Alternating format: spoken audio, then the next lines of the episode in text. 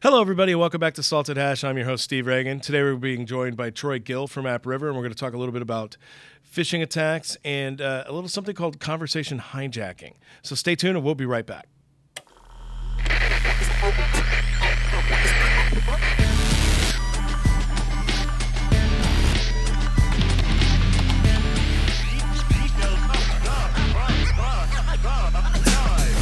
Welcome back. Troy, how are you? Thanks for joining me.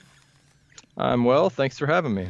Awesome, awesome. So, obviously, AppRiver sees all kinds of email-based attacks every day, every hour of the day, all week long, all month long, all year, etc.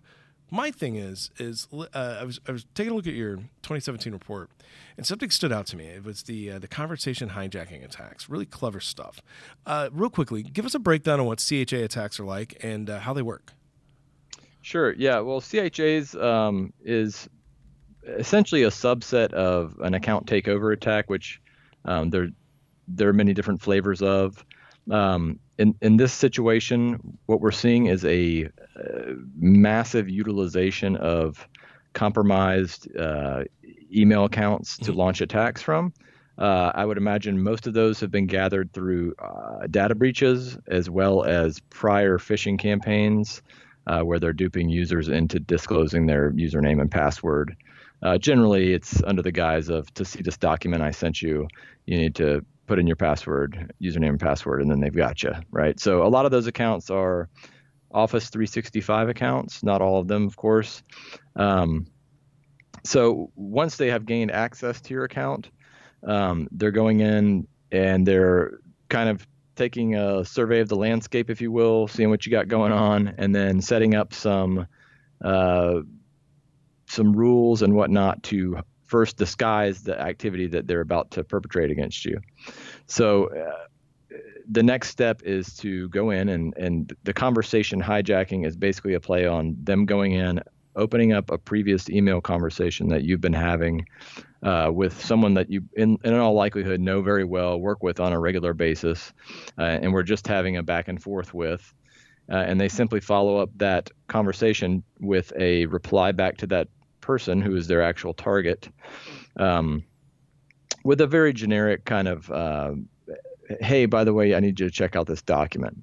Um, and the documents, they're, they're pretty much exclusively using uh, Word documents with embedded macros. Um, we have some seen some that have some uh, RTF exploits being leveraged as well. Um, so they send that reply back. Um, the person on the other end, uh, we do. A, I'd like to say we do a fantastic job of blocking those, but uh, the person on the other end. Uh, one thing that makes it so evident to me that this is a a, a very good tactic on the part of the attacker is, uh, well, one, they're sending malware attacks from a well-known, very trusted resource, uh, and two, uh, anecdotally, we get a lot of calls uh, from our customers who have noticed uh, these messages being held in their malware quarantines.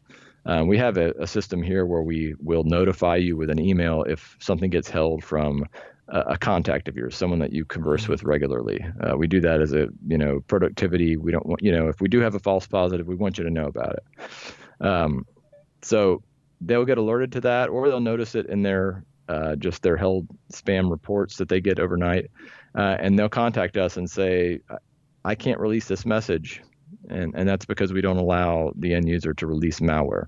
Um, so they're forced to contact really their admin. yeah, I think I think very necessary in a lot of cases.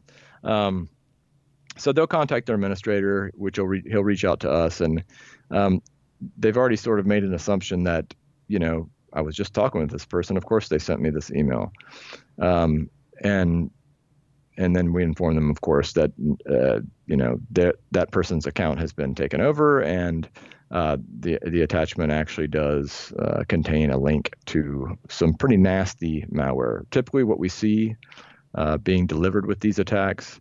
Um, for the last two months, it's been almost exclusively the uh, Gozi banking Trojan, uh, which is pretty complex, as you yeah. probably know. Um, so it's it's a it's a very organized process and and in in some regards very effective genius social engineering, of course. Oh yeah. So when it comes to, to like the, the, the attacks, you said they're using Word documents with macros and, and maybe even a couple RTF exploits, but are they really just kind of targeting low hanging fruit at this point? Because I mean the like Word documents with macros, that's like awareness 101 that you've seen drilled into people on a regular basis. So is it kind of like the Nigerian 419 scams? They're going after the people who they know absolutely are going to fall for this, and they don't care if the, the others spot them from a mile away? Well, prob- I mean, I don't know that they know who their intended recipient is, but they know who their their bread and butter is, if, okay. so to speak. So, um, of course, they are you know, to the end user, they don't know. Most of them don't even know what a macro is. So. Um, and, and a lot of organizations have, and I always recommend to ban them completely. And if you need to make uh, exceptions where people in your organization, and it's usually a small group of people, need to get them legitimately. Poke those small holes yeah. uh, in your filter. Don't don't open the floodgates and then and, and then hope for the best. But um, so I think they're targeting people who are uh, anyone willing to click, right? And once they've got a foothold in your organization, you know they'll they'll move laterally throughout. Um, it, actually, the Gozi banking Trojan has evolved quite a bit over the years. So really, uh, in in the most clear sense of its its theory, but uh, to get into a, a, organization, they just need to get one of these people to click. Uh, Gozi incorporated a long time ago the Eternal Blue exploit, mm-hmm. so, so, it's got worming capabilities.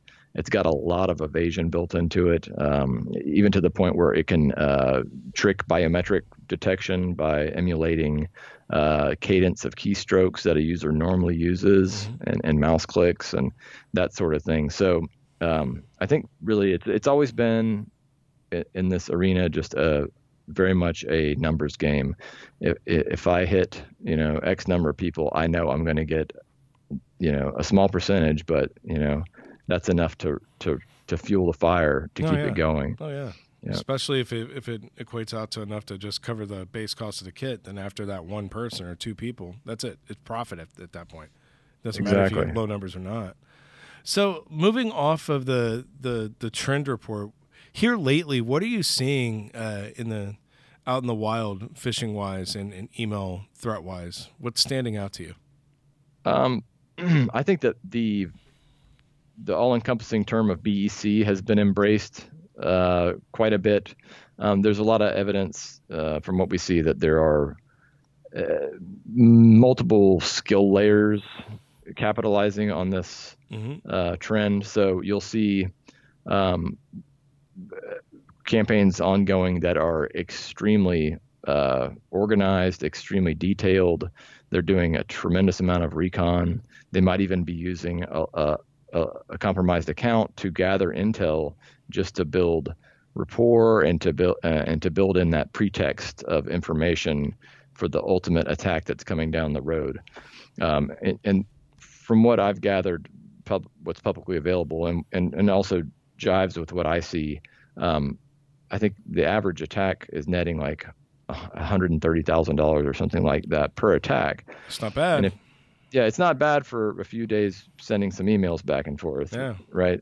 Um, you know, and they gather the the the data they need to uh, legitimize their attack, generally on um, sites like LinkedIn, right? So they know who in the organization handles what. They got names of the people in finance. Executive names are always extremely easy to find.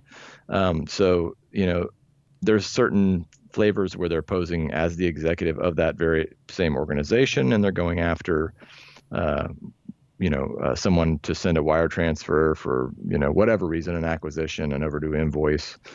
Uh, and then there's also a lot of cases where they are um, posing as a vendor of that that does business with that company, and and um, basically duping them into paying an invoice to a new bank account because they recently changed their account uh, information and and they're they're doing these large wire transfers. So as all these attacks go, they usually um, include a lot of urgency in the transaction, or you know, our CEO is really upset that this payment hasn't gone through yet. You know, yet we need it. So there's always that element of urgency, and then people get intimidated by uh, higher up the chain you go, and and they're always very willing to help. Of course, they'll, they'll prey on that aspect of human nature as well. So that all comes together, um, and we've also seen a a good deal of uh, what I can imagine is quite kind of lower level